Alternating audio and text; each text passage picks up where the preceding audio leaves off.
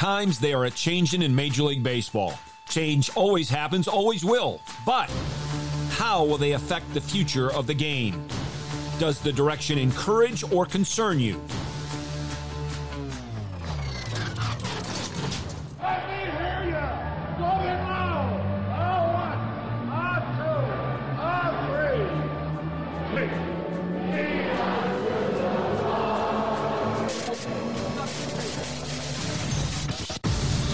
Welcome to In the Bullpen with Mark Dewey, sponsored by Developing Contenders Ministries. You're listening to the Fight Laugh Feast Network. Thank you for joining us. And look who's coming up. High fly ball into right field. She is gone. The date has been pushed back a couple of times, but today in Major League Baseball, each Major League Baseball team will be able to carry a maximum of 13 pitchers on their 26 man roster. That's going to be down from 14, where it's been at for some time. This may not seem like a big deal to you, but it does cause concern for many people. And this is just one of the changes happening in Major League Baseball.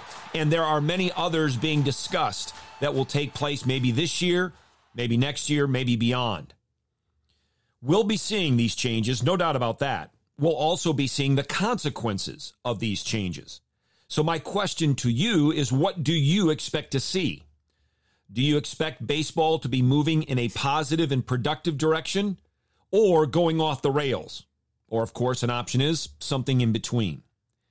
I want to talk about those changes, but first, it appears that there is going to be one person who's been in this game who is not going to experience these changes firsthand. Maybe watching, but not as a player. He might see the consequences, but not likely experience them. 36 year old Lorenzo Cain was designated for assignment by the Milwaukee Brewers last week. This was a mutual decision. It came the day after he reached 10 years of major league service time. The way Locaine spoke afterwards, it appears that he plans on retiring. Not definitive, but it looks that way. Retiring after playing 10 plus years in Major League Baseball, a career that didn't begin until he was in the 10th grade. He never played baseball till the 10th grade, and he showed up with no bat, no glove, and no spikes. He had to borrow all of those things just to try out for his high school baseball team. He has had a lengthy, productive, successful major league career. Twice he was named an All Star. He was a gold glove winner, and he was a member of the World Series championship team with the Kansas City Royals. His entire career was spent with the Royals and the Brewers. And Locaine is truly one of the good guys in the game. And I wish the best to him and to his family as it appears he's transitioning out of the game, at least as a player, and starting a new chapter in his life. But as I mentioned today, there's a change. The maximum number of pitchers is going to be limited to 13 for each and every major league team. I think this is a good thing, but others are concerned. There are a number of reasons they're concerned, but there are two very significant reasons that this is causing concern for people in and around Major League Baseball. Nimmo, soft ground ball, gotta hurry. Urias throws out Nimmo by a step. Well, Aaron Ashby is now going to be attended to right now by Chris Hook, Dave Yeager, and Craig Counsell. They are checking on him right now. And Craig Counsell, you see him shaking his head like, hey, make sure you're okay. Aaron Ashby trying to convince, I think, the Brewers to keep him in this game. And Craig Counsell, you saw him mouth, yeah, we're going to have a pitching change here with Mark Carlson. And I think Aaron Ashby frustrated himself. He wants to convince the coaching staff to stay in this ball game. But for Ashby, he will leave this contest after four and a third innings. That's why. That happened last week in a game. The Brewers were in New York playing the Mets. Aaron Ashby is a young pitcher for the Brewers, uh, a pitcher with a lot of promise in the future. He had to come out of that game with forearm tightness, and that happened an inning or so after the Mets starter, Tylor Megill, was removed middle of the inning. His issue was a shoulder problem. And pitchers getting injured is commonplace. It has been really for several years but it is very common this year. Another top pitcher that went down last week was Walker Buehler for the Los Angeles Dodgers, who's going to be out an extended period of time. Even so much so that the question is if he's able to come back, let's say in September, will they be able to build him up enough to be a starting pitcher in what they expect to be a postseason run? Stephen Strasburg came off the DL after, well, I, I'm old back in the day, the DL, now the IL, came off the IL after a long period of time, made one start, and is back on the IL. The former number one pick, and that is not only first round, but the number one pick in the country, Casey Mize with the Detroit Tigers, has undergone Tommy John surgery. He is out, I would guess, probably until the 2024 season. If he is a fast recoverer, he might be back at the end of next year. And I could list many others. There are a boatload of pitchers getting hurt, elbow, shoulder. And I might devote a future podcast to some of the thoughts I have as it regards all of these injuries, in particular among pitchers. But it's not just pitchers. Position players are getting hurt as well. And by that, I'm talking non contact injuries. You can't prevent getting hit in the hand and having your hand broken or something like that, but non contact injuries. But there's a different concern among people in and around the game of baseball, fans of the game, as it regards position players. And this concern is also tied to the reduction of the roster size of pitchers that today drops to 13. And it's something that has been a significant change, something really unique to this season, 2022, compared to all of the seasons in the past. A new pitcher for Detroit and a first timer. The name on the back would tell you no, but Cody Clemens is pitching here in the eighth. AJ Hinch, it's a wall-side windows pitching change. AJ Hinch did tell us before the game, Gibby, he feels like he missed a chance in New York against the Yankees to throw Cody Clemens. Instead, he's here. He'll settle for this Wednesday afternoon against Chicago. So, number 21 with the last name Clemens pitched for the Detroit Tigers this past week. But of course, it wasn't Roger, it was his son Cody. And what used to take place a few times per season, position players pitching, this year has often been a few times a week. Many people do not believe this is good. I am one of those many. And, and here's something that I've heard. And again, I don't know how seriously this is being considered, maybe not at all by Major League Baseball, but there are people throwing out the idea that because they do not think it's good that position players are pitching as much as they have been, that maybe Major League Baseball needs to have a mercy rule in the future.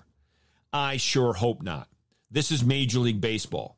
These are the best players in the world, the best teams in the world, with managers and pitching coaches who are the best in the world. I hope it never comes to that in the future. That would be terrible. Now, the Tigers did have Cody Clemens and I think actually two other position players pitch in that game last week. That's not encouraging, at least not for me. But the Tigers, and if you're a Tigers fan, do have something to be very excited about as it regards their future. And the excitement is built around yet another top prospect that they expect to contribute to the team, to the Detroit Tigers, for years to come.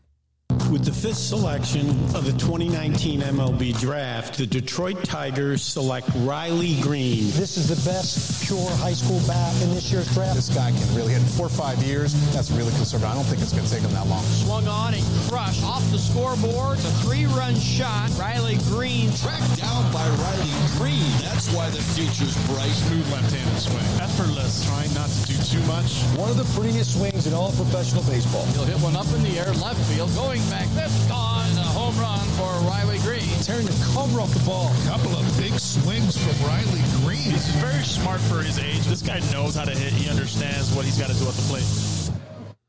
So Riley Greene was poised to make the Tigers out of spring training, but an injury shelved him. He had a rehab, but he was called up on Saturday by the Detroit Tigers, and on Saturday he made his major league debut.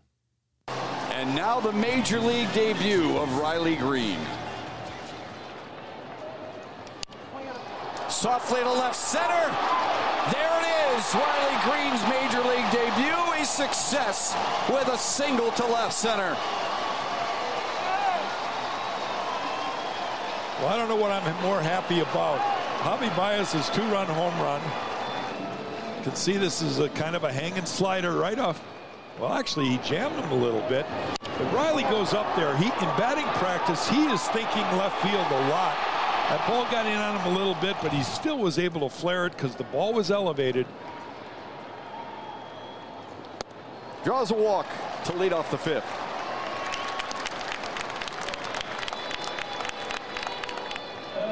For Riley Greene's first RBI in his first major league game.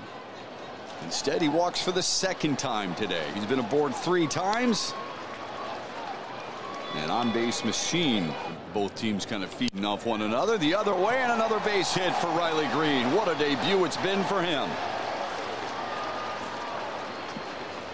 Definitely a great debut for Riley Greene on Saturday. Sunday, he was oh over 2, but again drew two walks. So for the Tigers, part of the brightness that they at least hope is the brightness of their future. But the future of Major League Baseball isn't only on display in the big leagues with top prospects like Riley Greene or Adley Rutschman, but it's on display among those who are not major leaguers. As a matter of fact, those who are not minor leaguers. They're not professional players at all, at least not yet. Now this goes up the middle. Miller on the backhand, jumps, throws! To retire Skyler Messinger. He tipped his own hat to himself. That's when you know it's good. Jared Miller put on a show. How about a little cheater jump throw and the arm to finish it off? In Omaha, Nebraska, the College World Series for the NCAA Division One baseball teams is going on. It began on Friday, and on Friday that play was made by Jared Miller for Notre Dame. And Notre Dame got to the College World Series by knocking off the number one team in the country, the most dominant college baseball team through the regular season. But Notre Dame beat them in the Super Regionals, and that was the University of Tennessee. Eight teams go to the College World Series. Notre Dame, of course, one of those. Joining Notre Dame, Arkansas, number 14 Auburn, Oklahoma, Ole Miss, Stanford, the second ranked team in the country, Texas ranked number 9, but they have already been eliminated from the College World Series, and then fifth ranked Texas A&M. There are more games today. The finals will be June 25 through 27 in Omaha, Nebraska. Now, the players on these eight teams are in Omaha. And so they could not be in San Diego at Petco Park for the second annual MLB draft combine. But many of those who are likely to be top draft picks were at Petco, Petco Park and participated in the combine. One of the most interesting stories in that combine or at that combine is a very unique pitcher. My name is Jurrangelo Cijntje. I'm from Curacao. I'm naturally left-handed, but my dad is a catcher, and I grab his glove, so I throw with my right-handed, and now I can throw with my right hand. When I came here, I was 16 years old. I played catcher with my right hand and shortstop with my right hand. My coach tell me that I have a potential so I can be a hand pitcher and at a good level. For me, I know it's something difficult, so like everybody see me throw with both hand, but for me, it's something like natural. It's something just normal to me. The bullpen is take me like 30 minutes. I start throwing with my left hand because I get more loose with my right hand fast. So throw like 10 fastball, five curveball, five changeup, five sliders, and then I take a rest and then throw with my other hand. What a great story. Jurrangelo Cijntje. And I can pronounce that only because I heard him do so, because the way he spells his last name, I would have had no ability even to be in the ballpark. But here's what I read happened or what he did at the combine.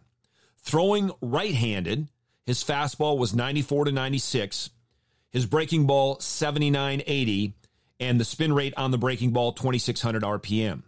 Throwing with his left hand, his fastball velocity was 88 to 92 miles an hour, breaking ball at 75 76 with 2400 RPM spin rate on that breaking ball.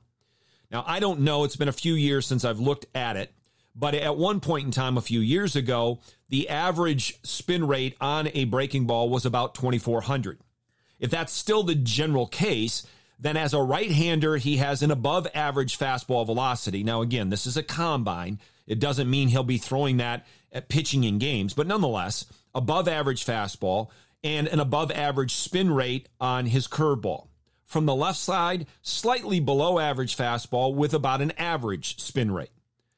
It's an amazing story. And the, the question is, he will get drafted. Will he sign? He's committed to go to Mississippi State. If he does indeed now or in the future after three years of college sign and work his way through the minor leagues and get to the big leagues, he will be the first pitcher to pitch both right handed and left handed since a man that you may be familiar with, Pat Venditte. He pitched in 61 games with six different teams between 2015 and 2020. And he's really the only guy who has done this at the major league level. There was a guy that I played against. He was at the end of his career. I think he had a 15 year big league career. He was with the Expos in 1995, Greg Harris. And I believe that at the end of his career, like one of his last appearances, he actually faced two batters throwing left handed. But he didn't really pitch as such like Venditte did.